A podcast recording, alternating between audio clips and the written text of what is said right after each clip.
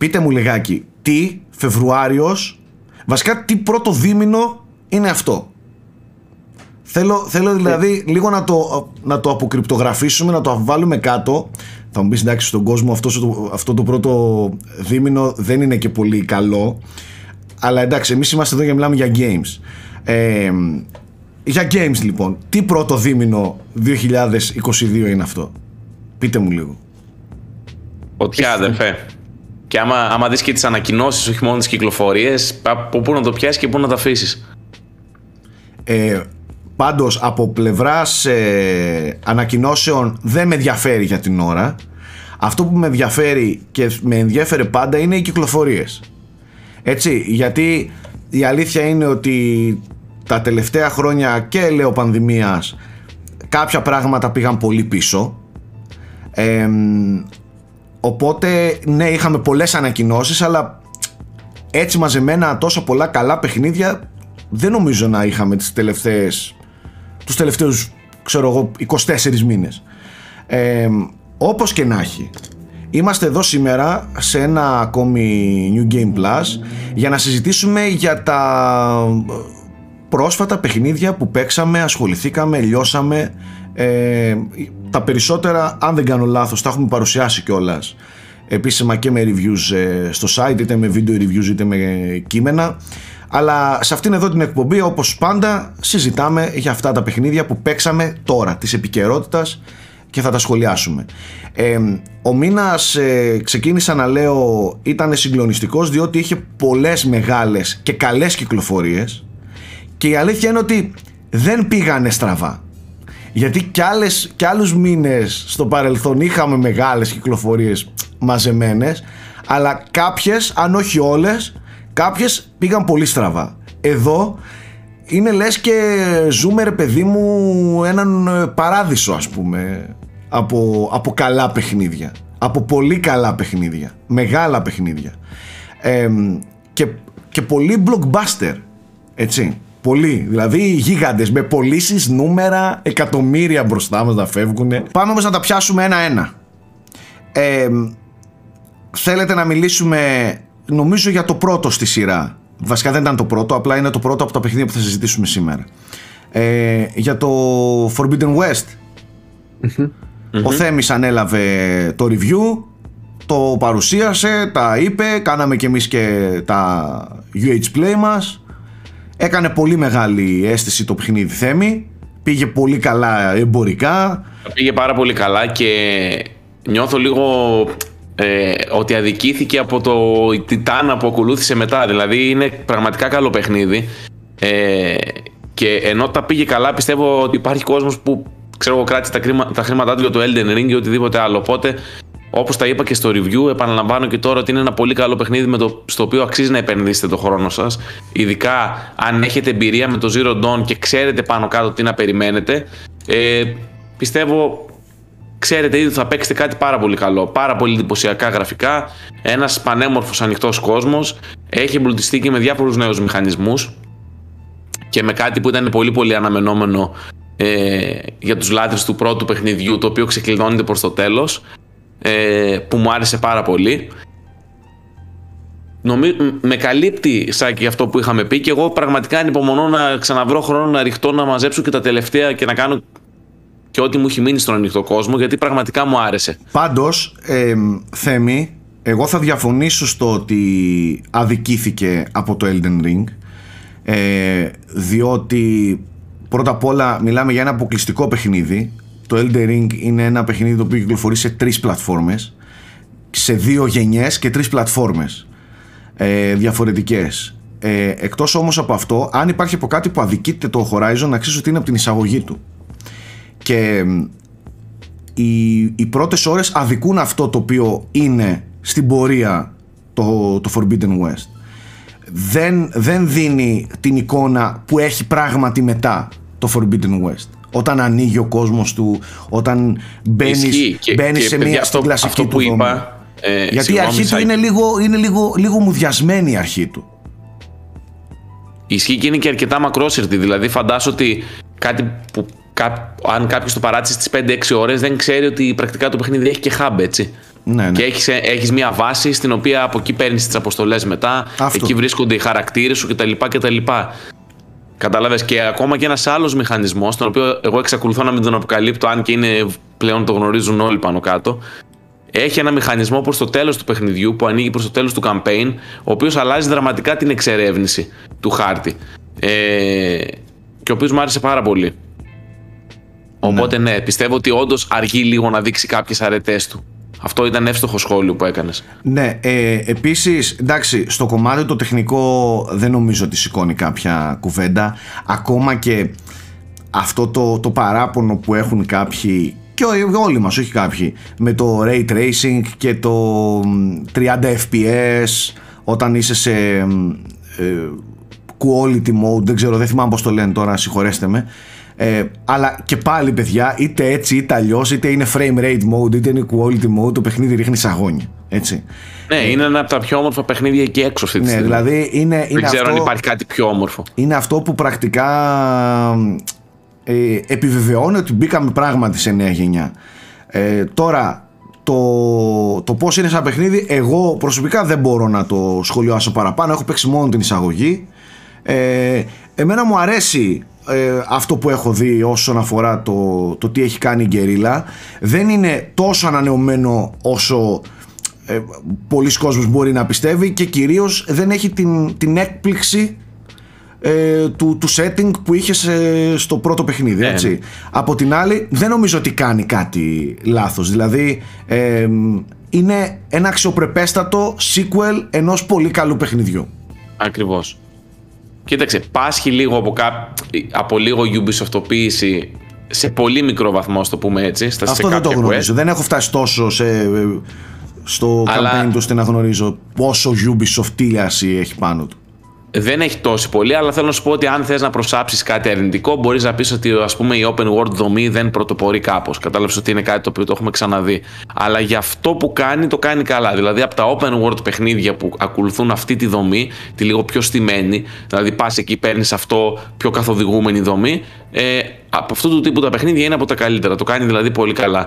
Και το σύστημα μάχης του και, και το όλο setting είναι όλα ενδιαφέροντα. Κατάλαβες; Ε, ε, να- και εγώ την εισαγωγή έχω παίξει για να είμαι ειλικρινής και ελπίζω να ισχύει αυτό που λέει ο Σάκης, γιατί ήμουν λίγο απογοητευμένος και τα, τα συζητήσαμε για πολύ λίγο μεταξύ μας εκεί στο, στο Facebook. Ε, Θέμη, ξέρεις τι θέλω να σε ρωτήσω; Αυτό το κομμάτι του βυθού που διαφημίστηκε αρκετά ε, έχει όντως διαφορά στην πορεία, ας πούμε, δηλαδή προσθέτει μια νέα έξτρα διάσταση διαφορετική τον κόσμο; Ναι, αλλά όχι τόσο όσο θα περίμενα να σου πω την αλήθεια. Δηλαδή έχει κάποιους γρίφους και έχει κάποιες αποστολές που θα χρειαστεί να εξερευνήσεις πράγματα κάτω από τη θάλασσα και μάλιστα ένα από τα πολύ βασικά quest έχει πολύ μεγάλο κομμάτι κάτω από τη θάλασσα. Ε, αλλά δεν μπορώ να πω ότι α- ξέρω εγώ από τις 30 ώρες ας πούμε έτσι του βασικού campaign θα είσαι τις δύο κάτω από το βυθό. Οκ, Κατάλαβες, για κατάλαβα. να στο Εντάξει. δώσω σαν αναλογία. Ε, Αλλά και- είδα μερικούς έξυπνους γρίφους και που έπρεπε, ξέρω εγώ, λες πώς θα μπω εκεί μέσα. Και έπρεπε να βρεις και να πας μέσα από το βυθό, να ανοίξεις κάτι, κατάλαβες και να πας με τέτοιο τρόπο. Ναι, εγώ πιο Δίνει πολύ λίγο ανα... ποικιλία. αναρωτιέμαι αν προσθέτει στο, στο verticality ας πούμε, του κόσμου. Δηλαδή σε φάση μπορεί να δεις μια μικρή λίμνη και ξαφνικά να μην είναι λίμνη, αλλά να έχει από κάτω δεν ξέρω και εγώ τι να εξερευνήσει. Κατάλαβες; Με αυτή την έννοια το λέω. Αν, αν έχει όντω. Υπάρχει ένα σημείο πραγματικά που βλέπεις κάτι σαν λιμνούλα και από κάτω κρύβεται ένα τέρας. Ε, και κάτι ακόμα. Ε, εμένα πάντως αυτή τις πρώτες δύο ώρες Σάκη δεν μου θύμισε Ubisoft προφανώς αλλά πιο πολύ νοτιντογκοποίηση μου, μου θύμισε από τον τρόπο που χρησιμοποιεί τον δεύτερο χαρακτήρα ε, για το tutorial και τα λοιπά αλλά και τον τρόπο που μιλάνε μεταξύ τους χαρακτήρες δεν ξέρω αν, Οι αν- διάλογοι, αν ναι, το ναι, ναι, νιώσετε ναι, κι ναι, εσείς ναι, ναι. αυτό. Πολύ. Δηλαδή, Uncharted ναι, 4. ναι, ναι, ναι. Θα μπορούσε κάλλιστα να είναι από Uncharted 4, έχεις δίκιο. Και σαν σκηνικό, χρώματα κτλ. Ναι, ναι, ναι. Ε, Τέλος πάντων, νομίζω ότι ακόμα σε αυτό το κομμάτι και εκεί είναι λίγο που εμένα μου κακοφαίνεται ε, είναι ότι στο κινηματογραφικό κομμάτι του παιχνιδιού ακόμα δεν είναι στο ίδιο επίπεδο με την Naughty Dog. Οπότε κάποια πράγματα μου φαίνονται λίγο στημένα ακόμα όσον αφορά την παρουσίασή του. Ακόμα βλέπεις ότι έχει γίνει πολύ καλή προσπάθεια στο animation, ας πούμε, στο, στις εκφράσεις των χαρακτήρων. Έχουν προσπαθήσει να δώσουν λίγο πιο πολύ κίνηση όταν πας και βρεις έναν χαρακτήρα και του μιλάς, mm. ένα NPC. Αλλά συνεχίζει να είναι λίγο ο ένας απέναντι από τον άλλον, η κάμερα προσπαθεί να το κρύψει λίγο αυτό, αλλάζοντας πλάνα, κάνοντας πολλές κινήσεις χαρακτήρες με τα χέρια τους, δηλαδή, δηλαδή να δείξουν λίγο πιο ζωντανοί. Αλλά μου φαίνεται λίγο ακόμα ότι. Πώς να σου πω. Εγώ προσπαθούν να το κρύψουν. Δεν είναι νομίζω, ουσιαστικά κινηματογραφικό, κατάλαβες; Νομίζω, νομίζω ότι το κρίνεις λίγο λάθος σε αυτό. Το παιχνίδι περισσότερο θέλει να θυμίζει RPG και ναι. λιγότερο ε, εμπειρία κινηματογραφική Uncharted ναι. ε, και ναι, The ναι. Last of Us ας πουμε Οπότε αυτό που λες το στήσιμο με τους διαλόγους και τα λοιπά ε, είναι κάτι το οποίο το συναντάς σε ναι. open world RPGs. Okay. Συμφωνώ, συμφωνώ ότι σε ένα πολύ μεγάλο βαθμό θέλει να περάσει αυτή την κινηματογραφικότητά του αλλά ε, κάνει αντιθέσεις σε τέτοια. Ναι, δηλαδή ενώ, ενώ σου το παίζει Uncharted κινηματογραφικό ναι. με set pieces πέφτει σε κλασικό RPG με διαλόγους, NPCs, ε, θαυμαστικά που μιλάς και παίρνεις quest. Ναι, ε, ουσιαστικά το, το μόνο κακό είναι ότι δημιουργείται μόνο στο μυαλό μου η σύγκριση ναι, ναι, με άλλα παιχνίδια. Κατάλαβες και εκεί φαίνεται να είστε. Αλλά έχεις δίκιο απόλυτο θα σου πω, Θα σου πω, ε, παίζει ρόλο ο, ο απίστευτος τεχνικός τομέας που το έχεις συνδέσει ρε παιδί μου με κάτι τόσο κινηματογραφικό. Ναι. Παίζει ρόλο το ότι είναι Sony από πίσω. Το έχεις συνδέσει να περιμένεις κάτι πολύ Ε, και η αλήθεια είναι ότι σε κάποια παιχνίδια το έχει αποφύγει αυτό ενώ είναι open world. Δηλαδή στο Days Gone δεν έχει αυτό το στημένο διάλογο που λες. Ε, προσπαθεί να γίνει πιο cutscene, να γίνει πιο The Last ναι. of Us το Days Gone. Ναι, ναι. Ε, εδώ πέρα κρατάει τη δομή του RPG με το hub, με τα NPCs που παίρνεις στα quests ε, και τα λοιπά και τα λοιπά. Ε, γι' αυτό σου κάνει στο μυαλό σου θεωρώ μια, μια αντίθεση. Δεν, ναι, ναι. δεν είναι Uncharted. Όχι, δηλαδή Δεν, είναι, δεν είναι αυτό, αυτό το κινηματογραφικό μεγαθύριο ενός PlayStation αποκλειστικού τίτλου. Έχει αυτά τα κινηματογραφικά, αλλά είναι περισσότερο ένα open world RPG με αυτό το setting. Okay. Κατάλαβες, έχει level, έχει skill trees, έχει, έχει, ε, έχει upgrade inventories, έχει upgrade στα όπλα, έχει στολές, έχει... Κατάλαβες, έχει secondary quest, έχει να, να εξερευνήσεις τα πάντα.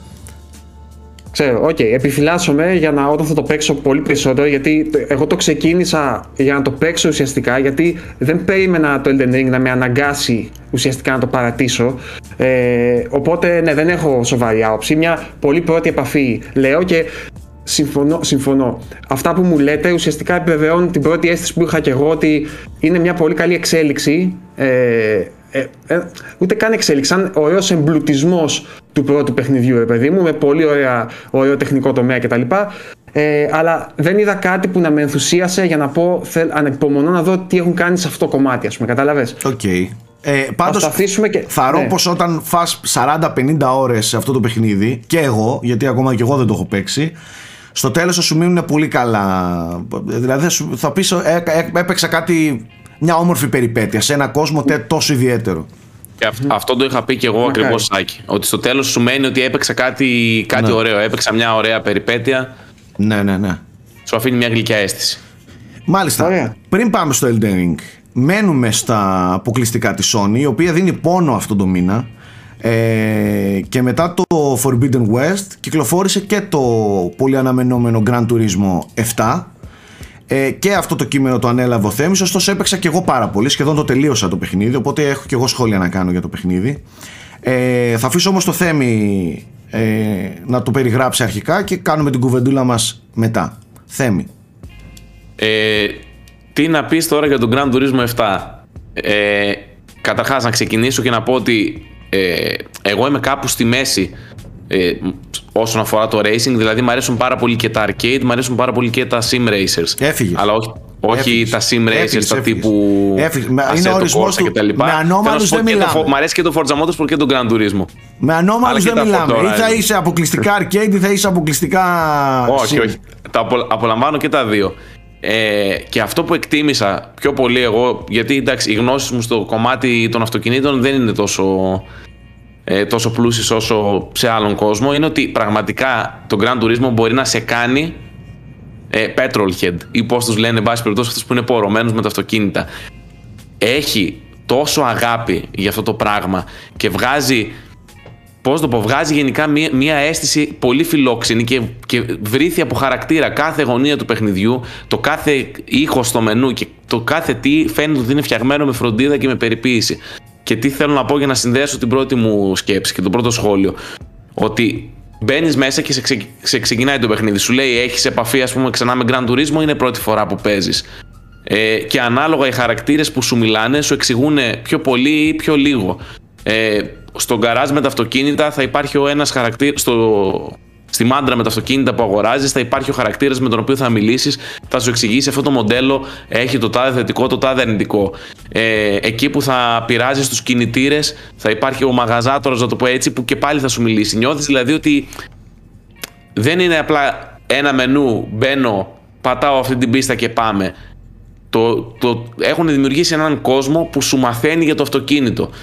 Και το Grand Turismo Café, το οποίο είναι το main quest, σαν να πούμε το main campaign, η βασική ατραξιόν, ε, έχει τον ιδιοκτήτη της καφετέριας, ο οποίος κάθε φορά που ολοκληρώνεις κάτι στο παιχνίδι σου εξηγεί αυτά είναι αυτά τα θρηλυκά αυτοκίνητα, κατασκευάστηκαν τότε, έχουν αυτές τις ιδιαιτερότητες κτλ.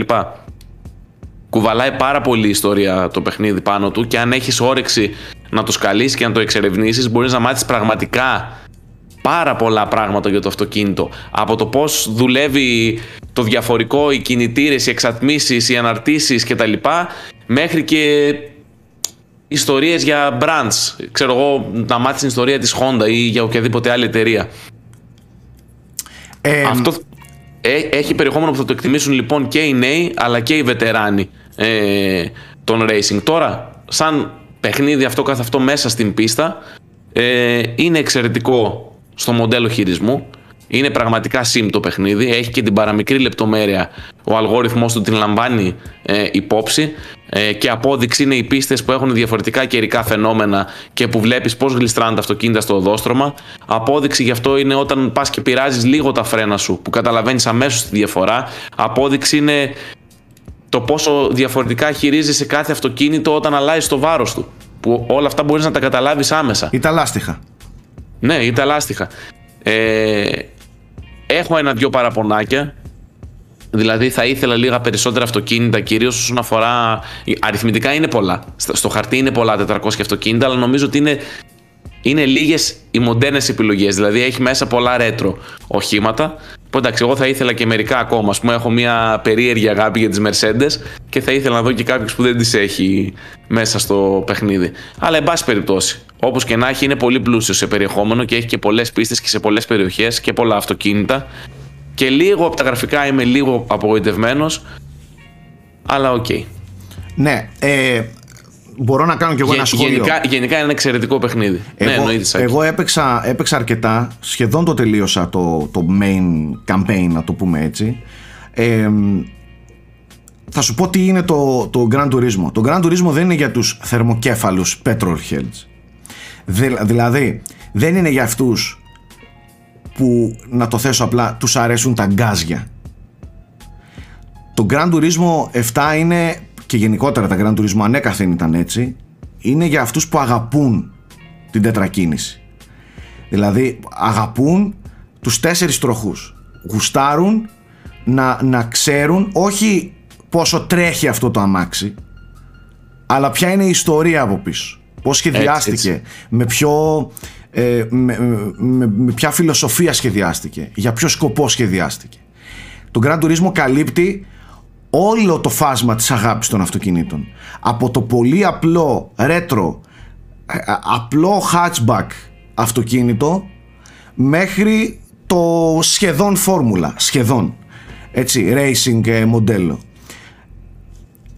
ο τρόπος που, που το κάνει και σε βάζει μέσα στο, σε αυτό το κλίμα για μένα είναι συγκλονιστικός. Ναι, ναι. Η, το πόσο όμορφα σου περνάει τη φιλοσοφία του αυτοκινήτου είτε αυτό έχει να κάνει με cutscenes που σου μιλάνε για την ιστορία των εταιριών, είτε έχει να κάνει με, με απλά πραγματάκια. Ότι αυτό είναι ένα αυτοκίνητο που φτιάχτηκε για πόλη, για απλές μετακινήσεις, για, για ζωή η οποία είναι γρήγορη ε, και θέλει, ξέρω εγώ, σε αστικό περιβάλλον. Ε, σου λέει πώς τι, τι είδους αυτοκίνητα είναι αυτά, ε, σε ποια κατηγορία ανήκουν. Δεν είναι όλα τα μάξια με κόλλο ή χωρίς κόλλο που λέμε στην Ελλάδα. Έτσι, hatchback και τα λοιπά. Ε, έχουν κι άλλα. Έχουν, υπάρχει, υπάρχει ολόκληρη φιλοσοφία πίσω από κάθε κατηγορία. Τέλος πάντων, όλο το παιχνίδι είναι ένα love letter για το αυτοκίνητο. Όχι για, όχι για, το, για, για την ταχύτητα. Ταχύτητα είναι το Need for Speed. Ταχύτητα είναι το Forza. Αυτό είναι το αυτοκίνητο. Το Grand Turismo μιλάει για το αυτοκίνητο. Δεν του νοιάζει ταχύτητα. Θα πάρεις ταχύτητα μετά όταν αρχίσεις και παίρνεις τα γρήγορα αυτοκίνητα. Εδώ, ο τρόπος για παράδειγμα που διαχειρίζεται τα licenses, που σου μαθαίνει οδήγηση, όχι με την έννοια. Κάνε, όχι με την έννοια κάνε challenges και πάρτο και τελείωσε. Σου μαθαίνει ότι αδερφέ, αυτές οι στροφές δεν παίρνονται απλά με γκάζια χρειάζεται να, να, να πάρεις μια θέση στη στροφή σου, να έχεις συγκεκριμένες ε, τα, ε, στροφές στον κινητήρα σου, να πατήσεις τόσο το φρένο σου, να, να έχεις τη μούρη σου, το, τη μύτη που λένε του αυτοκινήτου, ε, στραμμένη έτσι ή αλλιώς. Ε, όλο αυτό, όλη αυτή η φιλοσοφία του ε, είναι φανταστική. Συμφωνώ ότι έχει λίγα αυτοκίνητα και έχει λίγα αυτοκίνητα. 400 αυτοκίνητα για ένα ολοκένουργιο τεράστιο Grand Turismo είναι λίγα. Μην λέμε τώρα χαζομάρες. Ε, τα παλιά παιχνίδια είχε χιλιάδες, απλά ήταν, τα μισά ήταν 3D πλήρως και τα μισά ήταν μόνο για να τα οδηγήσει, ρε παιδί μου, μόνο το απ' έξω φτιαγμένο. Ισχύει, ισχύει. Αλλά και πάλι είναι λίγα. Τουλάχιστον, τουλάχιστον εδώ είναι όλα 3D, κατάλαβες. Και, πάλι είναι, λίγα, και πάλι είναι λίγα. Κατάλαβες. Ε, θεωρώ ότι είναι λίγα. Θα μπορούσε να είναι 600 να βάλει ναι. ενδεχομένως λίγο πιο σύγχρονα αυτοκίνητα. Δηλαδή έχει υπερβολική, υπερβολικά τεράστια λίστα με αυτοκίνητα του 70, του 80, του 68, του 79. Ε, φυσικά ναι, γιατί και... ο σκοπός του είναι και αυτός αυτό, έτσι, να σου μάθει. Αυτό ήθελα να πω ότι φυσικά και είναι χρήσιμα και ένα τέτοιο παιχνίδι που, που θέλει να ικανοποιήσει αυτήν εδώ την φιλοσοφία ε, Προφανώς και χρειάζονται όλα αυτά τα μάξια. Δεν μπορείς να το παίζεις ιστορία για τα αυτοκίνητα και να μου έχεις μόνο μοντέλα του 18 και του 14. Εντάξει, αλλά θεωρώ ότι θα μπορούσαν να βάλουν περισσότερα αυτοκίνητα. Έτσι. Ε, ο, ο, ο, οι αγώνες, η AI στο, στο normal επίπεδο είναι πολύ ε, εύκολη.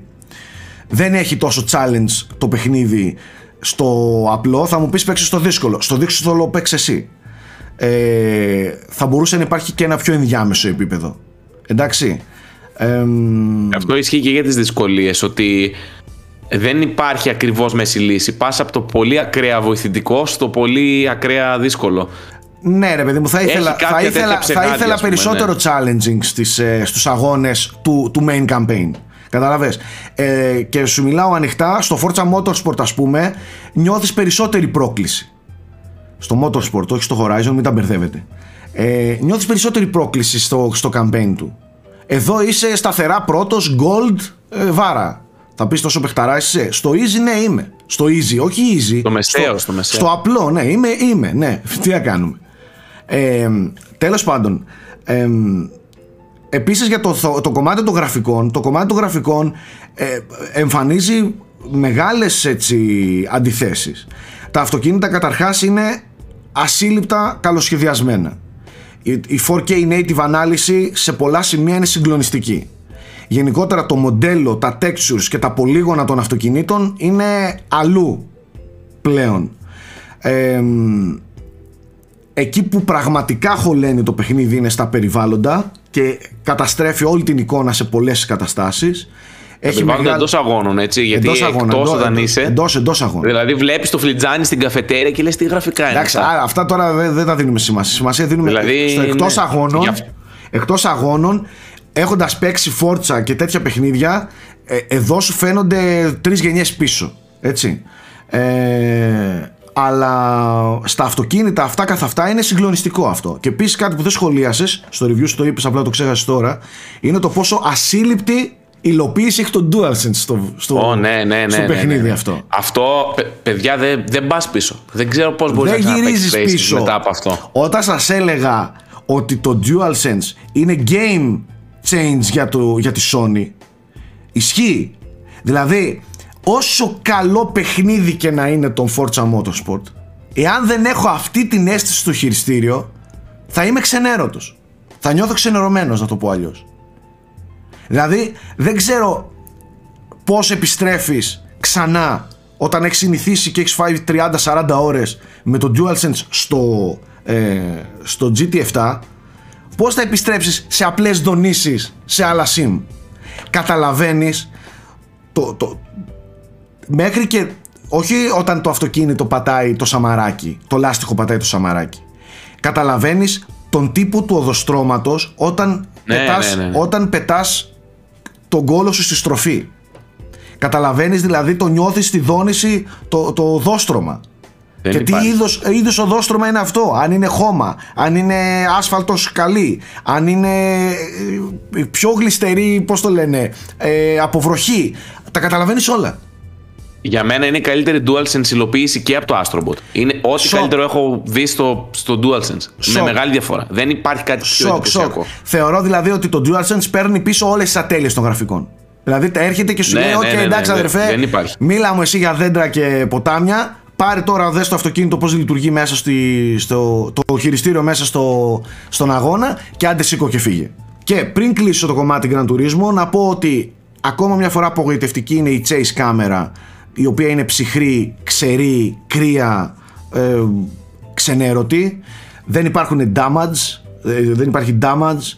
Όταν ε, έχει σύγκρουση με αντικείμενο εκτός ε, αγώνα ή ακόμα και με αυτοκίνητα μιλάμε για κανονικότατα ψεύτικα συγκρουόμενα και εκεί χάνει όλη τη sim ε, ορολογία του ε, αλλά οκ δεν ήταν ποτέ αυτό το, το Gran Turismo απλά ξέρεις τι περιμένω κάποια στιγμή να γίνει και μια εξέλιξη ως προς αυτό να βλέπεις και λίγο damage να βλέπεις και λίγο πιο ρεαλιστικές συγκρούσεις με αυτοκίνητα ή με, με τείχο ας πούμε Τέλος πάντων, αυτά. Το παιχνίδι είναι φανταστικό. Είναι, είναι φανταστικό. Είναι υπέροχο. Τώρα μου θύμισε Σάκη αυτή η συζήτηση με τη συγκρούση γίνεται εδώ και πάρα πολλά χρόνια με τον Gran Turismo. Ναι, και ναι, κάποτε ναι. είχαν την. ε, Δεν ξέρω αν ήταν δικαιολογία ή ήταν αλήθεια, ρε παιδί μου. Έλεγαν ότι οι εταιρείες δεν τους άφηναν ή δεν- ή δεν ήθελαν να βλέπουν τσαλακωμένα τα αμάξια τους Ισχύει κτλ. αυτό. Εγώ αυτό το, έχω- το έχω ακούσει αυτό, ναι. Ισχύει αυτό. Ισχύει αυτό. Δεν μιλάω όμως για αυτό, Γιώργο. Α, μιλάω, ok, sorry. μιλάω και για το πόσο επηρεάζεται το αυτοκίνητο σε μια σύγκρουση. την οδήγηση. Βέβαια, Ναι, ναι. ναι. Δηλαδή στο Forza, βέβαια, συγχωρέστε με αν υπάρχουν κάπου στα μενού assist ή on-off που δεν τα έχω δει και υπάρχει damage, control, ε, damage στο αυτοκίνητο που επηρεάζει την οδηγική συμπεριφορά του αυτοκινήτου. Αν δεν το έχω δει αυτό, ζητώ συγγνώμη. Ούτε Αλλά- εγώ το ανακάλυψα, αλλά νομίζω πως τα ξεψάχνεις, Αρεσάκη. Κι εγώ και δεν νομίζω. είδα κάτι. Δηλαδή, μόνο η μπογιά έφευγε λίγο. Και εγώ νομίζω. Αλλά τώρα για παράδειγμα στο Forza, αν χτυπήσεις από τη δεξιά πλευρά ένα αυτοκίνητο στη ρόδα σου και χτυπήσει τη ρόδα σου, θα βλέπεις ότι το αυτοκίνητο από εκείνη την πλευρά δεν θα πηγαίνει καλά. Ή θα σου στρίβει διαρκώς το τιμόνι. Έχει τέτοια πράγματα. Εγώ δεν ζητάω να γίνονται, ναι. να γίνονται τσαλακωμένα τα αμάξια. Burnout. Burnout, burnout. Ναι, ναι. δεν τη ζήτησα αυτό, αλλά τουλάχιστον να νιώθεις και να φοβάσαι αν χτυπήσεις ότι θα σου Ναι, γίνει σωστό. ζημιά στον τροχό. Καταλαβες; Αυτό εννοώ. Όχι, εδώ είναι λίγο αστείο, ρε. Χτυπάνε τα δύο οχήματα και, είναι, και κάνουν. ε, Ναι, ε, Σαν- έτσι λίγο. Χωρίς να είμαι καθόλου ειδικός έτσι, νομίζω ότι τα Gran Turismo ήταν λίγο έτσι ξύλινα σε αυτό το κομμάτι. Ανέκαθεν, ανέκαθεν. ανέκαθεν. Απλά θα ήθελα κάποια στιγμή και σε αυτό να το εξελίξουμε. Σωστό, κατάλαβες. σωστό, Αυτό. σωστό. Τέλος πάντων. Ε, εγώ μια, μια τελευταία Ναι. ερώτηση να σας Ναι, κάνω. ναι. Σε, σε μένα που εμένα δεν μου αρέσει πολύ η αδρεναλίνη της, των αγώνων και τα λοιπά, αλλά έτσι όπως το περιγράψατε ας πούμε σαν Γιώργο Πρίτσκα, εγκυκλοπαίδεια σε που είναι και τα διακόπτω. λοιπά. Σε διακόπτω. Είναι για σένα αυτό το παιχνίδι. Ναι. Δεν είναι θα αυτό το που. Ε. δοκιμάσω, μα το Θεό. Έχω χρόνια να παίξω racing, αλλά έτσι όπως μου το περιγράψατε ας πούμε. Έφερες μια θα- λέξη. και εγώ πιστεύω, Γιώργο. Έφερες μια λέξη που είναι πολύ χρήσιμη. Αδρεναλίνη. Δεν έχει να κάνει με αδρεναλίνη τον Gran Turismo. Κατάλαβε. Έχει να κάνει με, με, με, με πιο γήινη Ναι, κατάλαβα. κατάσταση. Έχω καταλάβει ότι έχει να κάνει με την ομορφιά της οδήγησης περισσότερο. Δηλαδή Αυτό. με την αισθητική, ρε παιδί μου, του να έχεις ένα ωραίο αμάξι και να το το τρέχει σε ωραία περιβάλλοντα, ξέρω Ναι, εγώ. ναι, εντάξει, μετά Ναι. εξελίσσεται και έχει και την αδρεναλίνη, Ναι, του ναι. παίρνεις και τα Έχει racer, και τρέχει πιο ανταγωνιστικό και κομμάτι, 350 σίγουρα. Ναι, χιλιόμετρα την πάρα ώρα και πολύ 400 και το χιλιόμετρα την ώρα. Εννοείται ότι έχει ανταγωνιστικό κομμάτι, leaderboards, πολύ πράγμα. Αλλά, Ναι. αλλά, το, Multiplayer sport mode έχει, Ναι, άμα ναι, δεν ναι, ναι. ασχοληθείς, έχει τρελό βάθος. αλλά αυτό που λες εσύ, για σένα, εγώ θα, θα σου πρότεινα, αν είναι να παίξεις ένα τέτοιο παιχνίδι, να περνάει λίγο η ώρα σου χαλαρά, βάλ το Γιώργο, θα σου αρέσει και θα μάθεις πολύ ωραία ιστορία. Είναι πραγματικά πολύ Βάλε, ωραία. αλήθεια. Αλήθεια, αλήθεια, θα το βάλω και με το DualSense έτσι όπως το είπατε θέλω πολύ να το, να το δω. το- Φανταστικό. Φανταστικό. Τέλος πάντων. ε, πάμε και στο άλλο. Έχουμε κάποιο άλλο πριν που πάμε στο Elden Ring; Αφού είχαμε γελάσει τόσο και να έχουμε Θέλεις- τώρα. Θέλεις να πω λίγο λόγια για το Kirby; Ναι, Πριν, ε, ναι, πάμε ναι, στο ναι, ναι, μεγάλο ναι, για να ναι. κλείσουμε με το μεγάλο. Πάντως Ε, έχει, από την κόρη μου έχει πάρει ένα πράσινο φως το Kirby. Της άρεσε πολύ το demo. Έχει καλό, καλό μάτι, πες της. Ναι. Ε, εγώ έχω το παιχνίδι ολόκληρο, αλλά δεν μπορώ να μιλήσω φυσικά για το παιχνίδι ολόκληρο. Μπορώ να μιλήσω μέχρι τα, εκεί που είναι τα preview μέχρι στιγμής. Ε, θέλω να σας πω ότι ήδη οι πρώτες ώρες του παιχνιδιού είναι γεμάτη ιδέες, γεμάτη όμως. Η δομή είναι ακριβώς Super Mario 3D World. Δηλαδή έχεις έναν Τέλειο. κόσμο, πας σε πίστες. Δεν είναι ανοιχτός κόσμος. Όποιοι έπαιξαν τον demo το κατάλαβαν, είναι σε πιστούλες και η λογική δεν είναι 100% 3D με την έννοια ότι ελέγχεις κάμερα η προοπτική είναι fix και προχωράς και τα λοιπά, παίρνεις ε, abilities με τον Kirby και τε- τις χρησιμοποιείς. Δεν είναι καν, ούτε καν τόσο πολύ platformer. Είναι πιο, πιο πολύ σαν action adventure ας πούμε μέσα με στοιχεία platformer. Δηλαδή πώς θα χρησιμοποιήσεις τις, ε, τα abilities, πού θα βρεις τα κρυμμένα πράγματα που έχει, που, πώς θα καταλάβεις πώς για να ανακαλύψεις ένα ας πούμε collectible κτλ. Είναι πολύ χαριτωμένο, έχει πολύ ιδιαίτερη έτσι ε, έναν πολύ ιδιαίτερο κόσμο για τα Kirby με την έννοια ότι έχει αστικά περιβάλλοντα σε συνδυασμό με φύση δηλαδή σαν πώς τα αποκαλύπτει κάπως πράγματα αλλά έχει πολλή ποικιλία έχει μεγάλη ποικιλία ιδίως για Kirby. Ε, είμαι πάρα πολύ ευχαριστημένος. Πιστεύω δηλαδή, αν σας αρέσουν αυτά τα. Με έχεις ψήσει άσχημα. χαλαρωτικά- Γουστάρω. Ναι, ιδίως για κοπ με παιδί. Είναι, Αυτό, γι' αυτό. φαντάζομαι ότι είναι πάρα πολύ ωραίο. Είναι Εντάξει, πολύ ωραίο. Έρχεται τέλεια Ε, αντίθεση μετά το Elden Ring όμως. Μπράβο, ε, επειδή το παίζω μαζί με το Elden Ring, είναι το Πώς το τέλειο κόμπο, ας πούμε έτσι. Αγχολητικό, αγχολητικό. ναι, ναι, ναι. Πολύ, πολύ ευχάριστη έκπληξη το Kirby και επιτέλους νιώθεις ότι λίγο η σειρά ανεβαίνει σε ένα επίπεδο φιλοδοξίας που δεν το είχε. Δηλαδή δεν είναι απλά αυτό που λες να γεμίσει το κενό των κυ- κυκλοφοριών με ένα χαριτωμένο ε, 2D Kirby ξέρω εγώ που θα έχει δύο-τρεις ωραίες ιδέες αλλά μέχρι εκεί. Εδώ φαίνεται σαν να έχει πάει όντως πώς να σου πω, ε, all in η, η, η HAL και να έχει πάει σε ένα άλλο επίπεδο που θυμίζει καλές παραγωγές της Nintendo. Όχι, όχι τώρα τα μεγαθύρια, εντάξει, δεν θυμίζει η Mario Odyssey στο, στα, στα όλα του, αλλά είναι μια πολύ πολύ τίμια προσπάθεια. Πολύ διασκεδαστικό, πολύ χαλαρό, ε, καλοδουλεμένο. Καλοδουλεμένο. Οπότε Μάλιστα. 25 Μαρτίου, 23 λύγει το embargo, θα τα ξαναπούμε εκεί πέρα. τέλεια. Το περιμένω πώ και πώς εγώ να ξέρεις. Δηλαδή το έχω ανάγκη ένα τέτοιο παιχνίδι να παίξω Ναι. παρέα με την κόρη μου, πραγματικά. Ε, και πάμε στο Elden Ring. Τάκη, θα μου επιτρέψεις να πω μια ιστορία πριν μιλήσετε; Ναι. Εγώ έτσι κι αλλιώς δεν έχω να πω κάτι για το παιχνίδι. Λοιπόν, αυτές τις μέρες, όπως έχετε καταλάβει και από το live stream που έγινε στο Zomboxholic, στο άλλο κανάλι, εγώ ήμουν στην Αριδαία και παιδιά δεν έχω ξαναδεί έτσι το σάκι με παιχνίδι. Εδώ και πάρα πολύ καιρό. Κάθε τρεις και λίγο κάτι θα έλεγε για το Elden Ring. Θα χτυπούσε τηλέφωνο ο Αλέκος. Έλα, είμαι εκεί πέρα, βρήκα αυτό το όπλο. Τι έκανες, εσύ το βρήκες αυτό, πού είμαστε, τι γίνεται; Ε, θα, θα άνοιγε την κονσόλα, θα δοκίμαζε κάτι. Μετά θα προσπαθούσε. Ε, θα είχαμε ένα γύρισμα, θα έφευγε για μισή ώρα, ξέρω εγώ, θα πήγαινε. Το μυαλό του ήταν εκεί, παιδιά. Συνέχεια. Δεν τον έχω ξαναδεί έτσι εδώ και πάρα πολύ καιρό. Ναι, νομίζω δηλαδή, αυτό ξέρω τα εγώ, λέει είχαμε όλα. μισή ώρα ελεύθερη, κάτσε να ανοίξω την κονσόλα να κάνω 2-3 try σε αυτόν τον boss. Παιδιά, Αυτό, αυτό, νομίζω, κόλλησε, αυτό νομίζω τα κόλλησε. λέει όλα. Νομίζω ότι- ότι αυτό Και τα λέει τώρα όλα. σα αφήνω να σχολιάσετε ό,τι θέλετε. Εγώ θέλω να κάνω κάποιες ευκρινήσεις. Ε, έχω, κα- καταρχάς έχω κάνει ένα πολύ μεγάλο βίντεο review 50 λεπτό στο κανάλι ε, που τα λέω αναλυτικά για το παιχνίδι βέβαια για να περιγράψεις το Elden Ring μπορεί να θες και παραπάνω από 50 λεπτά εντάξει οπότε προσπάθησα να κρατήσω μια να συμμαζέψω λίγο το χρόνο για να μπορέσω να, να βάλω σε μια σειρά έτσι τις σκέψεις μου και να τις παραδώσω χωρίς να κουράσουν κιόλας. Ε, αφού μετά έκανα μοντάζ το, το βίντεο Γιώργο και όλο έλεγα. Βρε μαλάκα, γι' αυτό, δε- αυτό, γι' αυτό δεν μίλησες. Γι' αυτό δεν μίλησες. Γι' αυτό δεν μίλησες. Γι' αυτό δεν μίλησες. δηλαδή, στα 50 λεπτά και πάλι δεν είχα μιλήσει για το μισό παιχνίδι που ήθελα να μιλήσω, ας πούμε. Τέλος πάντων, ε, εγώ θέλω να κάνω την εξής διευκρίνηση. Διάβασα ε, ε, στο, στο βίντεο, επειδή κάποιοι δεν το ολοκλήρωσαν καν και βιάστηκαν να σχολιάσουν, νομίζουν ότι επειδή ξεκινάω ότι το παιχνίδι με απογοήτευσε τις πρώτες ώρες, νομίζουν ότι έτσι κατέληξε όλο το βίντεο. Έτσι ότι το παιχνίδι δεν μου άρεσε. Καημένη γαμότο.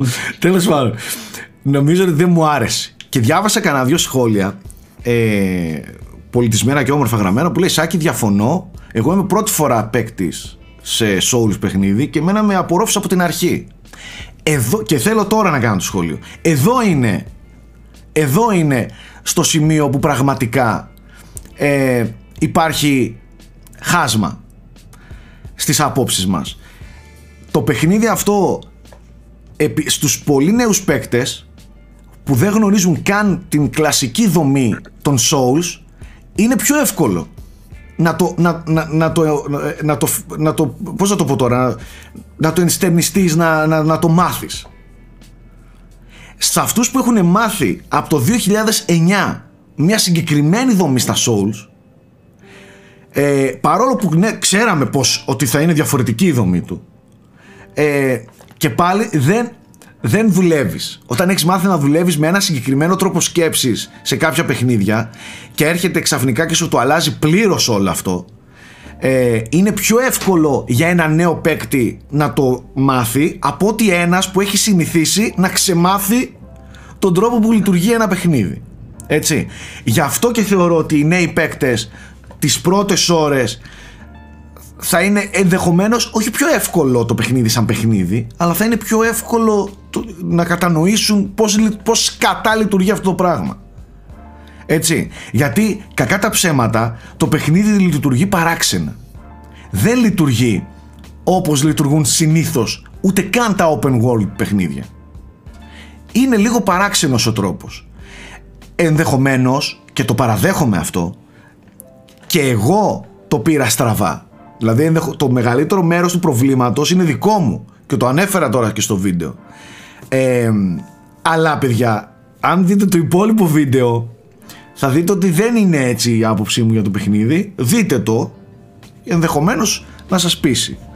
Ε, εγώ θα σου πω Γιώργο ότι παρόλο που ολοκλήρωσα το μεγαλύτερο κομμάτι του παιχνιδιού. Συνεχίζω και παίζω με τον Αλέκο. Όταν λέω παίζω, είτε παίζουμε co-op μαζί, κάνα μποσάκι που έχει μείνει optional και τέτοια πράγματα. Τάκη, συγγνώμη λίγο, ε, ενδεχομένως το έχεις διευκρινίσει αυτό στο review σου, αλλά εγώ δεν το έχω δει το review σου ακόμα. Ε, Ναι. Co-op μπορείς να παίξεις μόνο σε συγκεκριμένες Co-op- φάσεις του παιχνιδιού, έτσι δεν co-op είναι; Δεν μπορείς μπορείς γενικά να, περι, να περιηγήσεις τον κόσμο με έναν παίχτη. Co-op μπορείς να παίξεις όπως έπαιζες κάθε φορά στα Souls, έξω από τις πόρτες των boss. Μπράβο, οκ. Σαν να κάνεις summon ουσιαστικά έναν παίχτη να σε βοηθήσει. Ναι. Είτε έξω από τις πόρτες των boss, είτε έξω από βασικές περιοχές ε, κλειστές. Δεν μπορείς να κάνεις Ναι. περιήγηση σε co-op. Ναι, ναι, μπράβο. Οκ, Δεν μπορείς να κλείνει η πάρεις τα παρένθεση. άλογα και να τρέξεις Ναι, ναι, παρέα ναι. Και, να μάθ, και να μάθεις. Αυτό είναι ξενέρωτο. Θα μ' άρεσε πάρα Ναι. πολύ να είμαστε εγώ και εσύ τώρα με τα δυο άλογα και να, αρχι- να πάρουμε σβάρνα όλο το χάρτη. Να Έτσι. πει πάμε να εξερευνήσουμε. Πάμε ναι. και σε αυτό το boss, πάμε και σε αυτό το boss, μπες και εδώ, μπες και εδώ, μπες και εκεί. Πάμε και σε αυτές τις κατακόμβες και και και. Αυτό θα ήταν έπος. Έτσι. Δυστυχώς δεν ισχύει. Και δεν ισχύει Ναι. γιατί θαρώ ότι ό,τι υπάρχει σε co-op μέσα στο, στη φιλοσοφία των Souls είναι για να σε βοηθήσει, όχι για να παίξετε μαζί. Μπράβο. Σωστό και θα επηρέαζε πολύ και την ισορροπία Ακριβώς. μετά της δυσκολίας στα Ακριβώς. απλά mobs κτλ. Ακριβώς. Τέλος πάντων, εγώ έλεγα ότι παρόλο που έχω, θα, θεωρούσα ότι έχω παίξει πολύ αυτό το παιχνίδι, παίζω κάθε μέρα. Χθες, παιδιά, ανακάλυψα μια από τις μεγαλύτερες περιοχές του παιχνιδιού. Και δεν την είχα παίξει εγώ. Δεν την ήξερα αυτή την περιοχή. Έχει κι άλλο. Και εκεί που τελειώνεις και νομίζεις ότι τα είδες όλα, έχει κι άλλο. Έχει κι άλλο, έχει κι άλλο, έχει κι άλλο. Είναι ασύλληπτο αυτό που έχουν κάνει. Δεν σταματάει και δεν μιλάμε τώρα για μια κατακόμβη, ξέρω εγώ. Έχει. Εχθές με πήγε ο Αλέκος. Ο Αλέκος το είχε βρει πιο νωρίς. Και μου λέει: Πάμε εδώ, ρε. Πού εδώ; Να εδώ σε αυτό και το σημείο το τέτοιο. Τι εδώ, ρε, μα, δεν το έχω δει, λέω εγώ αυτό. Και είχε όχι απλά μια περιοχή, 4-5 bosses, τρόφις να ξεκλειδώσει, όπλα να πάρει, στολές να πάρει, quest να κάνει. Δηλαδή είναι να τρελαίνεσαι με το πόσο μεγάλο παιχνίδι είναι το Elden Ring, ρε παιδιά. Είναι απίστευτο και με τεράστια ποικιλία. Όχι η ίδια Μπράβο. περιοχή. Ε, ξε- σαν και ξέρεις θα σου έλεγα εγώ. Εγώ έχω παίξει 15 ώρες καταρχάς. Σε λυπάμαι. Ε, μου κάνει τρομερή εντύπωση. Ήδη μου κάνει τρομερή εντύπωση και μου τα επιβεβαιώνεις και εσύ με αυτά που λες τώρα. Ναι, Ότι ο ανοιχτός του κόσμος έχει μεν μοτίβα, δηλαδή έχει πράγματα που επαναλαμβάνονται κάπως κτλ. Αλλά είναι ή πάρα πολύ καλά μασκαρεμένα, ή πέρα από αυτά τα μοτίβα έχει τόσο πολύ φρέσκο περιεχόμενο σε κάθε γωνιά που τα ξεχνάς ότι υπάρχει αυτό το μοτίβο. Οπότε για μένα μετά από πάρα πάρα πάρα πολύ καιρό σε έναν ανοιχτό κόσμο έχω τρομερή όρεξη και τρομερή, τρομερό μυστήριο να δω τι κρύβεται πίσω Τι είναι από κάθε εκεί, γωνιά. τι είναι Ναι, εκεί; ναι. Εκεί Και λες το, παιχνίδι- βλέπεις, βλέπεις μια χαράδρα εκεί και λες εκεί τι έχει τώρα Ναι, εκεί; τι θα μπορούσε να έχει. Ναι. Και το παιχνίδι είναι πολύ καλό ήδη από την αρχή, στην πρώτη περιοχή που είμαι εγώ, να σου θέσει τέτοιες προσδοκίες. Δηλαδή, σε μικρές ανακαλύψεις, ξαφνικά να καταλαβαίνεις ότι είναι τεράστιες ανακαλύψεις, όχι μικρές. Δηλαδή, σε πράγματα που το level design δεν στα πολύ φωτίζει, να σου δείξει ότι ξέρεις, Α, εκεί μπορεί να είναι κάτι μεγάλο, και βρίσκεσαι ψηλό. Τι να πω τώρα, προετοίμαστος. Λες, Α, βρήκα και αυτό το μικρό κτίριο. Για να δω, έχει ένα σανσέρ. Και σε το πηγαίνει- σανσέρ σε, πάει- σε πάει, ας πούμε, από κάτω και κατεβαίνεις, Στο κατεβαίνεις. Σόφρια, Και ανακαλύψεις το κόσμο. πήγες στο Σόφρια River εσύ πήγες Μπράβο, Την μπράβο, πάτησες, μπράβο. είναι η περιοχή με τους druids που μοιάζει πολύ με το WoW. Αυτή εδώ η περιοχή αδερφέ μου να σου υπενθυμίσω, να σου πω μάλλον ότι είναι από αυτό που βλέπεις έχει άλλες 10 τέτοιες εκεί κάτω.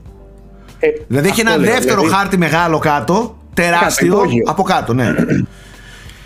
Ε, Είναι εκπληκτικό. Κα- Και, αν και έχει πολλά από, το, από τα κολπάκια που έκαναν τα Souls παιχνίδια, αλλά σε ανοιχτό κόσμο όπου μπορείς πράγματι να εξερευνήσεις ελεύθερα, γιατί εμένα μου αρέσει πολύ και αυτό το κομματι Το ότι σ' αφ- σ' αφήνει και σε αντίθεση με το Horizon, ας πούμε, ήταν πολύ τρανταχτή η διαφορά.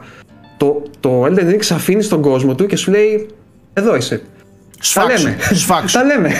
ναι, ε, κάνε, βγάλει τα πέρα μόνος σου. Δεν ξέρω. Ε, δεν δεν- δεν θα σου ξανα, δεν θα σε ξαναενοχλήσω. Δεν θα σου πω ούτε τι πρέπει να κάνεις, ούτε ε, tutorials ιδιαίτερα έχετε, τίποτα. Κάτσε εδώ, παίξε και ό,τι, ό,τι βγάλεις άκρη μόνος. Καλή σου. τύχη. Ναι, Το αλλά είναι πρόβλημα, πο- να σου πω το κάτι πρόβλημα όμως. σε αυτό όμως και εκείνη που το συνάντησα. Εγώ εκεί στο Σόφρια River, άκου τώρα ο Θεός Σάκης Καρπάς. Εγώ εκεί στο Σόφρια River πήγα χωρίς καν, πριν καν βρω το άλογο. Ναι, γίνεται. Δηλαδή, ναι, Σωστό. γίνεται. Πήγα εκεί κάτω και με Ναι, είχαν μονόχυτο.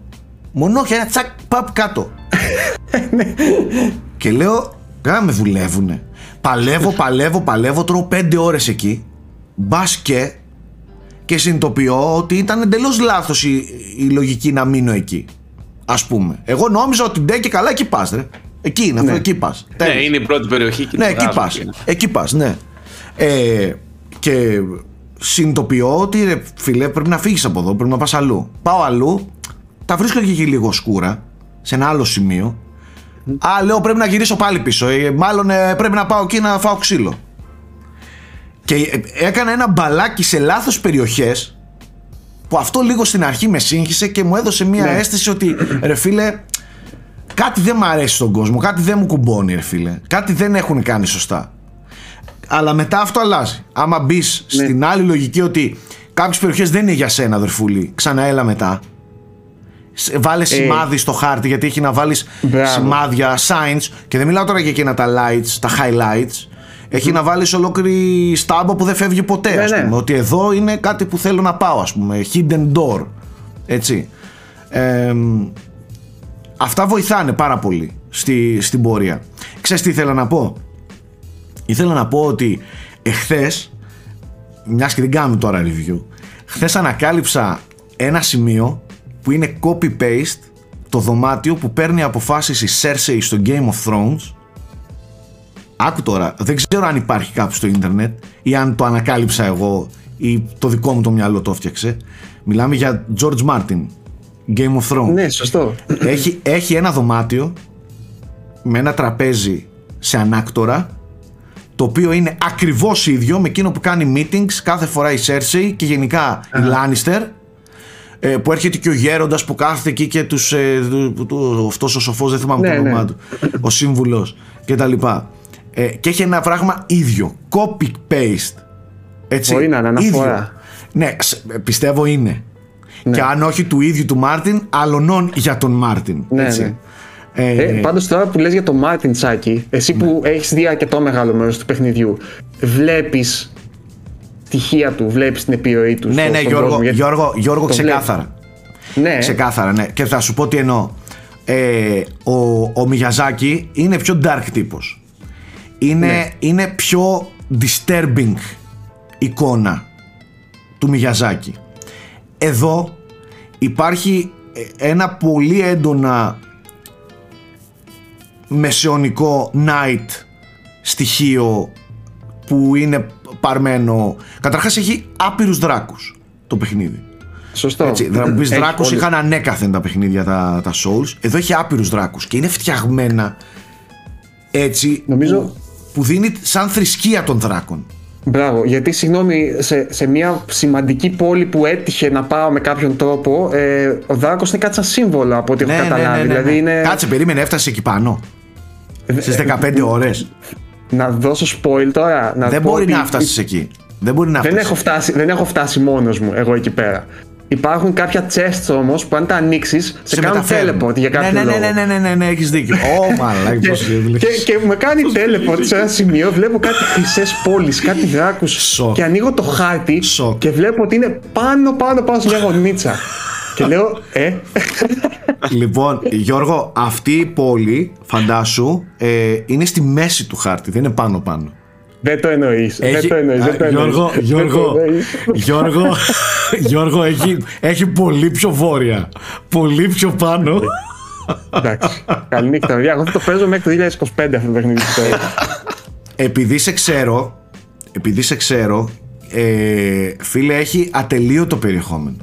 Θα σε πάρει, και επειδή ξέρω ότι θες να, να το καταναλώσεις όλο, όχι με την έννοια του completionist, με την έννοια ότι δεν θέλεις ναι. να έχεις και χάρτη ξεκλείδωτο ρε φίλε. Ε, θα, ειλικρινά εσένα θα σε πάρει 100 ώρες για να φας το campaign. Το main Είμαι το σίγουρος, main campaign. είμαι σίγουρος. Ε, και σαν και ξέρεις θέλω να πω ότι έχει κάποια quality of life improvements το, το παιχνίδι σε σχέση με την κλασική Soul συνταγή που για μένα κάνει πολύ μεγάλη διαφορά. Δηλαδή βοηθάει να το ευχαριστώ και να μην εκνευρίζομαι τόσο. Ένα είναι τα Γιατί συχνά bonfires. Έχει πάρα πολλά bonfires. Πρώτον. Δεύτερον, έχει και αυτά τα μάρικα τα οποία είναι ουσιαστικά σαν Τέλειο. checkpoints. Τα state of Marika, Δεν, υ- ναι. δεν υπάρχει boss που να πρέπει να έχει να κάνεις run πριν πας να Ναι, το ναι. παίξεις. Ακόμη. Οπότε, Ακόμη.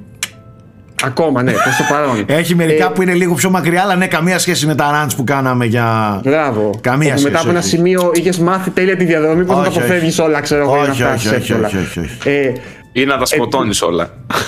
ναι, άμα είσαι τόσο τέτοιο. Ε, το άλλο που βρίσκω πολύ χρήσιμο είναι ότι έχει σαν ε, δι- ε, πηξίδα, άμα έχεις χάσει, που είναι το σημείο που έχασες.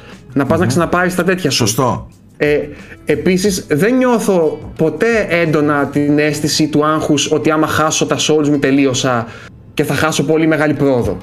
Δηλαδή δεν μου έχει τύχει να έχω τέτοιο άγχος εύκολα. Επειδή υπάρχουν πολλά bonfires όπως λες, μπορείς να κάνεις κατευθείαν level up με το που έχεις μπόλικα. Έχεις και το να- άλογο, τρέχεις γρήγορα, τα παίρνεις, τα μαζεύεις. Μπράβο, μπορείς να αποφύγεις. Το άλογο είναι πολύ μεγάλη τέτοια που είναι λίγο πιο arcade το άλογο, ας πούμε. Σαν, ναι, ναι, ναι, ναι. σαν, σαν σύλληψη. Γιατί μπορείς να κάνεις διπλό jump, ε, το φέρνεις όποτε θέλεις. Δηλαδή είναι Κάτι έτσι ένα πολύ αέρια, ευχριστό. τεράστια Ναι. άλματα, ναι. Μπράβο. Άλματα χωρίς να έχεις τόσο damage. Και επίσης έχουν μειώσει πολύ το damage από τις πτώσεις. Δεν φοβάσαι τόσο να πέσεις. να Αυτό, έχει, αυτό έχει εξερευνήσεις γίνει κάτι. meme στο ίντερνετ, να ξέρεις. Αλήθεια. Ναι, δεν υπάρχει λέει damage, ή πεθαίνει ή είσαι άτρωτος. αυτό, αυτό, αυτό, έχει αυτό έχει meme. ε. Το άλογο λέει αυτό. αυτό το άλογο ή πεθαίνει ή δεν παθαίνει τίποτα. Έτσι είναι. Αυτό είναι το meme στο ίντερνετ. Και Ε. το τελευταίο που βρίσκω πολύ σημαντικό είναι ότι δεν μπορείς να κολλήσεις. Δηλαδή, μπορείς να πας σε ένα σημείο να δεις ότι είναι κάποιος πολύ πιο δυνατός από σένα. Επειδή βλέπεις δεν τα καταφέρνεις ιδιαίτερα, η εξερεύνηση θα ανταμυφθεί άμα γυρίσεις πίσω και εξερευνήσεις.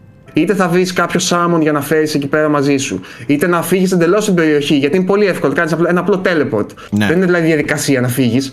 Πας κάπου αλλού, εξερευνείς και επιστρέφεις είτε πιο δυνατός, είτε με νέα γνώση, είτε με νέα όπλα. Με, δηλαδή, Θα σου πω που δεν είναι νιώθω όμω. μέχρι στιγμής ότι έχω κολλήσει. Θα σου πω όμως, ε, κάτι το οποίο δεν το είπα στο review, ότι το παιχνίδι έχει για πρώτη φορά σε Souls, ε, έχει πολύ quest, κρυφό quest, μυστικά quest που απαιτούν πραγματική επίλυση γρίφων.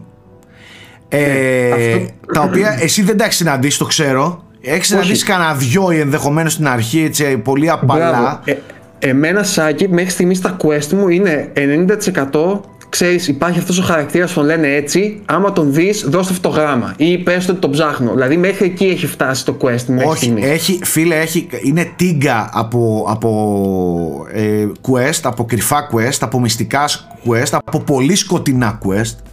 Ε, μέχρι και quest που σου ζητάνε να σκοτώσεις πραγματικούς παίκτες για να συνεχίσεις. Δηλαδή Τι να λέτε; κάνεις, να κάνεις invade σε παίκτες ναι. Και να φέρεις το αίμα τους ε, πέντε ανθρώπων ε, πίσω ας πούμε ε, πέντε πραγματικών παικτών όχι Ναι, ναι, ναι, ναι. NPCs και τα λοιπά, mobs. Οπότε ε, σε αυτό το κομμάτι, αν πεις και τα ανακαλύπτεις ε, και θες να τα δεις ρε παιδί μου όλα, ε, ε, πραγματικά είναι, είναι ασύλληπτο το μέγεθος του παιχνιδιού.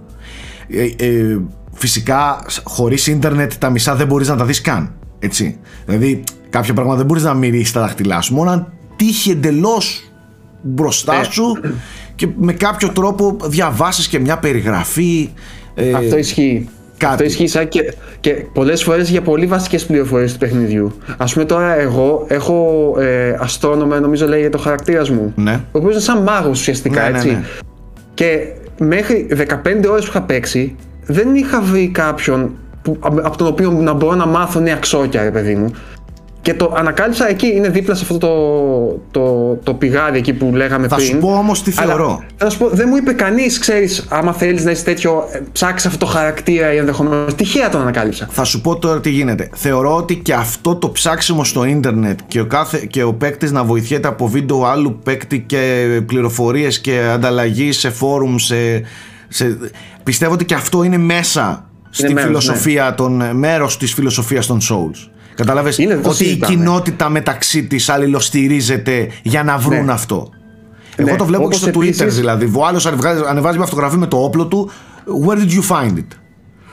Ε, ξεκάθαρα, Found it. Σάκη, Δηλαδή- και σου ξαναλέω, συγγνώμη που σε διέκοψα, Ναι. ε, μ, πολύ μεγάλο κομμάτι του σχεδιασμού του θα φαινόταν πολύ άδικο αν δεν είχε τα μηνύματα κάτω.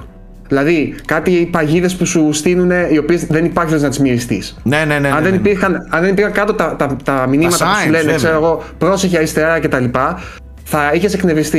Δηλαδή, Βέβαια, πιστεύω ότι είναι εκνευρίζομαι και με τα ξεκάθαρα μαλακισμένα που λένε ότι έχει hidden wall και δεν έχει Ναι. ποτέ. Και από Ναι, πίσω μετά έχει είναι και έναν αυτά. που. Αυτό είναι το meme, παιδιά. Ναι, και από πίσω έχει Παντού έναν. hidden wall. Ναι, και από πίσω έχει έναν που λέει liar ahead. Και από πίσω. και από πίσω έναν που λέει, ε, λέει αλήθεια ο liar ahead.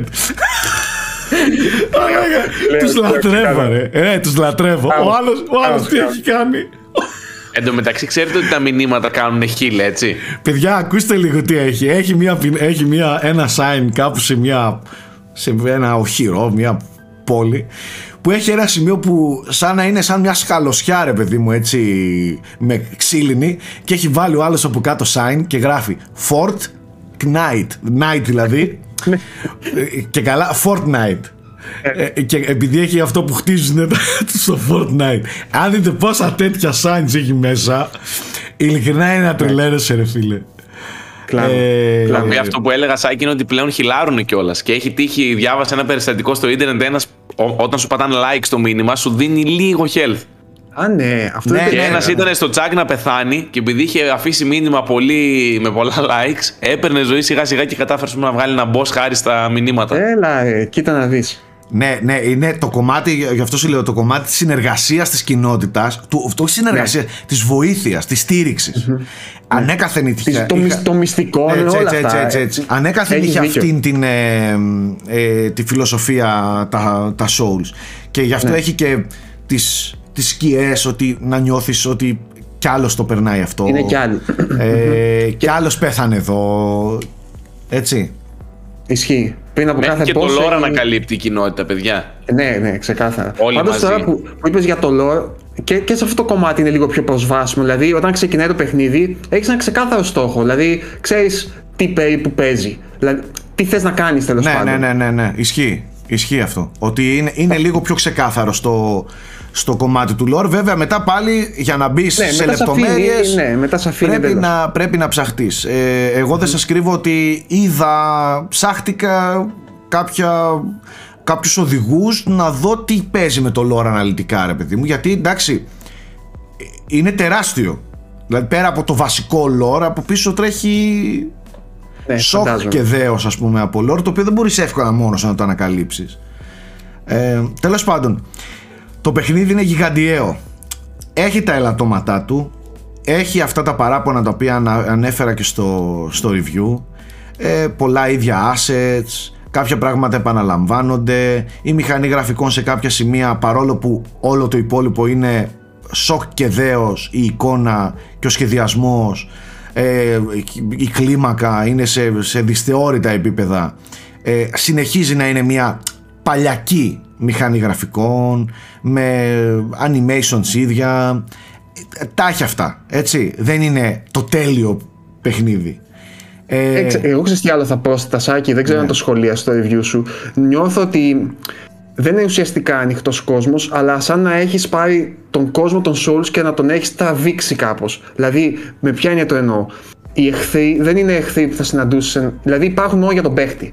Δεν είναι εχθροί που υπάρχουν και ζουν σε έναν κόσμο, ας πούμε. Ναι, ναι, ναι. Ούτε έχει γίνει ιδιαίτερη εξέλιξη στην τεχνητή νοημοσύνη για να λειτουργήσει το stealth κάπως πιο πολύ. Το ανέφερα, το ανέφερα αυτό που λες Γιώργο ότι ο κόσμος δεν είναι εκεί γιατί υπάρχει σαν κόσμος ε, είναι, Μπράβο. κατάλαβες, Είναι εκεί δεν, γιατί- δεν ζει ναι, για τον παίχτη. δεν ζει Μπράβο, αυτός ο ναι. κόσμος είναι, Είναι εκεί για, για να τον σφάξεις. σαν κόσμος είναι νεκρός γι' αυτό και Ναι. το είπα γι' αυτό και ανέφερα ότι αυτό το παιχνίδι είναι φτιαγμένο σαν MMO που υπάρχουν τα mobs για τον παίκτη για να, για, να, για να έχει μια πρόκληση ο παίκτης. δεν είναι ένα open world που ζουν πλάσματα, Ναι. ζουν άνθρωποι, ζουν τέρατα και εσύ πας και τα ενοχλείς έτσι, είναι εκεί για να σε εμποδίσουν όπως ακριβώς ισχύει και βλέπουμε πολλά Αυτό. χρόνια τώρα στα MMO τέλος πάντων ε, το Elder Ring πάντως η συνταγή του συμφωνείς ότι ήρθε για να μείνει; Πιστεύω ότι θα γίνει τριλογία. Δεν ξέρω αν συμφωνείς και εσύ. Νομίζω ότι θα μείνει και με τις πωλήσεις που ακούμε ότι κάνει, που νομίζω ότι θα σπάσει ρεκόρ με μεγάλη άνεση για, το, για Έχει τη σπάσει τα σειρά. ρεκόρ. θα, Ναι. γίνει, θα γίνει Ε, το Τώρα νέο δεν ξέρουμε Dark, κατά πόσο πλέον. θα γίνει το νέο ακριβώς. Dark Souls έτσι Έτσι νομίζω, έτσι νομίζω. Και να σου πω κάτι, θα ήθελα να δω να το εξερευνήσουν παραπάνω. Δεν ξέρω, δεν ξέρω αν θα ήθελα πάλι ένα τόσο γιγαντιαίο. Α, Και οι, οι άνθρωποι, πρέπει να το πούμε λίγο αυτό, είναι θαυμαστό. Τρία χρόνια πριν βγήκε το Sekiro, έτσι. Δεν ξέρω αν η- τα- είχε ήδη ξεκινήσει η ανάπτυξη παράλληλα με το Sekiro, αλλά ακόμα και να είχε ξεκινήσει, ακόμα και πέντε χρόνια να πήρε αυτό το παιχνίδι. Δε- Η From δεν είναι κάποια ομάδα φάση Rockstar που έχει και χίλιους εξωτερικούς συνεργάτες ε, που δεν ξέρω και εγώ Και που έχει 15 ατελείωτο στούντιο, headcount, ναι, ναι. σαν υπάλληλου. Είναι, είναι πάρα πολύ έξυπνη στο πώς ξαναχρησιμοποιεί τα asset της και, και φ- τα κάνει να φαίνονται φρέσκα ε, σε αρκετή σημεία και, να, και καταφέρει να παράξει τέτοιο περιεχόμενο σε τόσο σύντομο χρονικό διάστημα. Δεν, μπορώ, δεν μπορώ να το εξηγήσω αλλιώς. Είναι, πραγματικά είναι απίστευτο. Είναι. Είναι. Τέλος πάντων. ε, αυτά για το Elden Ring. Ε, τεράστιος, τεράστιος τίτλος. Δηλαδή δεν, δεν, δεν χωράνε ώρες για να, για να μπορέσεις να το περιγράψεις. Δεν, δεν, δεν σου φτάνουν. Ναι, να κάνεις, να κάνεις δηλαδή και- κουβέντα. και- θα και έχει να μην σ' πολύ αρέσει που λέει ο ενδιαφέρον λόγος. όμως θα έχει πολύ ενδιαφέρον όμως Γιώργο συγγνώμη όταν Ναι. τελειώσεις όλο το παιχνίδι δεις ας πούμε όλο το παιχνίδι ε, να κάτσουμε απλά να περιγράψουμε τις εμπειρίες μας Ναι, δηλαδή ναι. εκεί, εκεί είναι που θα, θα έχει πραγματικά πολύ ενδιαφέρον Ναι, και, και, και αυτό είναι ένα άλλο ένα κομμάτι που θεωρώ ότι το Open World έχει βοηθήσει. Σε βοηθάει λίγο να κάνεις πολλές διαφορετικές προσεγγίσεις. πάρα πολύ, Δηλαδή, πάρα πολύ Ναι. Μα Και πάρα πολύ. Να σου πω κάτι. Εγώ πιο πολύ ευχαριστιέμαι τον κόσμο παρά τα bosses που συνήθως έχουν ένα ψηλό fix τρόπο να τα αντιμετωπίσεις. Στον κόσμο που σου αφήνει λίγο να τα αντιμετωπίσεις α- όπως θέλεις ουσιαστικά. Εγώ παίζω λίγο ύπουλα. Επειδή ξέρεις είμαι λίγο χέστης και όχι πολύ ικανός παίχτης σε θέματα ανακλαστικών κτλ. Ε, χρησιμοποιώ πολύ stealth, χρησιμοποιώ πολύ επιθέσεις από απόσταση, χρησιμοποιώ πολύ να τους απομονώνω έναν έναν για να τους ξεκάνω. Όπως σαν να Όπου σε έχεις στενά βλέπω. είναι- περάσματα. Εσύ, σαν να σε βλέπω είσαι από τους εκνευριστικού Ναι, ναι, παίκτες. ναι. Δηλαδή, εσύ κάνεις Ε, stealth δεν και μου πας λες, και κάνεις τι backstab παίκτη από έχεις. πίσω σε mobs. Ξεκάθαρα, Α, ξεκάθαρα. εντάξει, εννοείται. ρε, ξεφτύλα, ρε. Τι παίχτη έχεις, τι παίχτη Εγώ, έχεις; Μιλή Ναι. attack μόνο στο κεφάλι. Μπαμ! Α, ωραία. Θα ταιριάξουμε καλά, θα ταιριάξουμε καλά. θα, εσύ, θα, εσύ θα το στο ξύλο, εγώ θα είμαι μακριά και θα ρίχνω. αυτό. Πάντως, πάντως, και κλείνουμε εδώ. Ναι. Ε, αυτό που λες ισχύει πάρα πολύ. Έχθες με έβλεπε ο Αλέκος να παίζω, μια περιοχή που ανακάλυψα και σας είπα τώρα.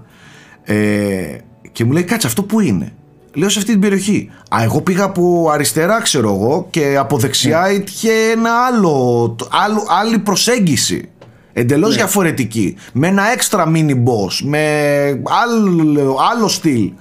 Ε, και εκεί είναι η μαγεία του ρε παιδί μου. ναι. Και ξέρεις τι θέλω να σου πω.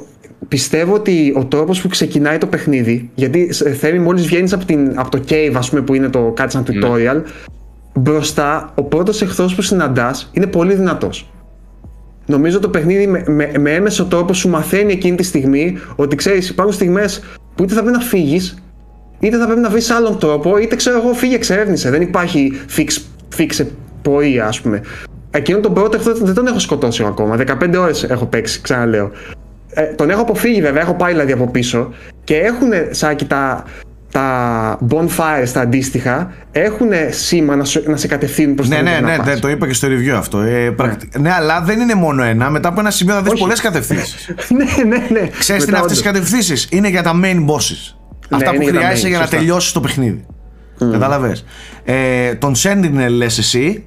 Το Sentinel, ναι. Να σε ενημερώσω ότι σε κάποια φάση, σε- πολύ σύντομα στο παιχνίδι, θα συναντήσεις τους πιο. τους demonic sentinels. Αναβαθμισμένους, ε. Ναι, και σε κάποια φάση θα συναντήσεις και boss fight με δύο τέτοιους demonic sentinels μέσα σε ένα κάστρο κλειστό φοβικό. Ευχαριστώ. Εκείνο, εκείνο Καλή που θα σου- έρθει ο φίλος μου ο Σάκης με το σπαθί του. καλή, καλή συνέχεια, φίλε μου. καλή Κατάλαβα. συνέχεια. Καλή νύχτα και καλή τύχη, εντάξει. οκ. Λοιπόν, ε, αυτά για το, και για το Elden Ring και για τα υπόλοιπα παιχνίδια. Τα λέμε πάρα πολύ σύντομα στο επόμενο μεγάλο frame rate. Να είστε όλοι καλά. Bye.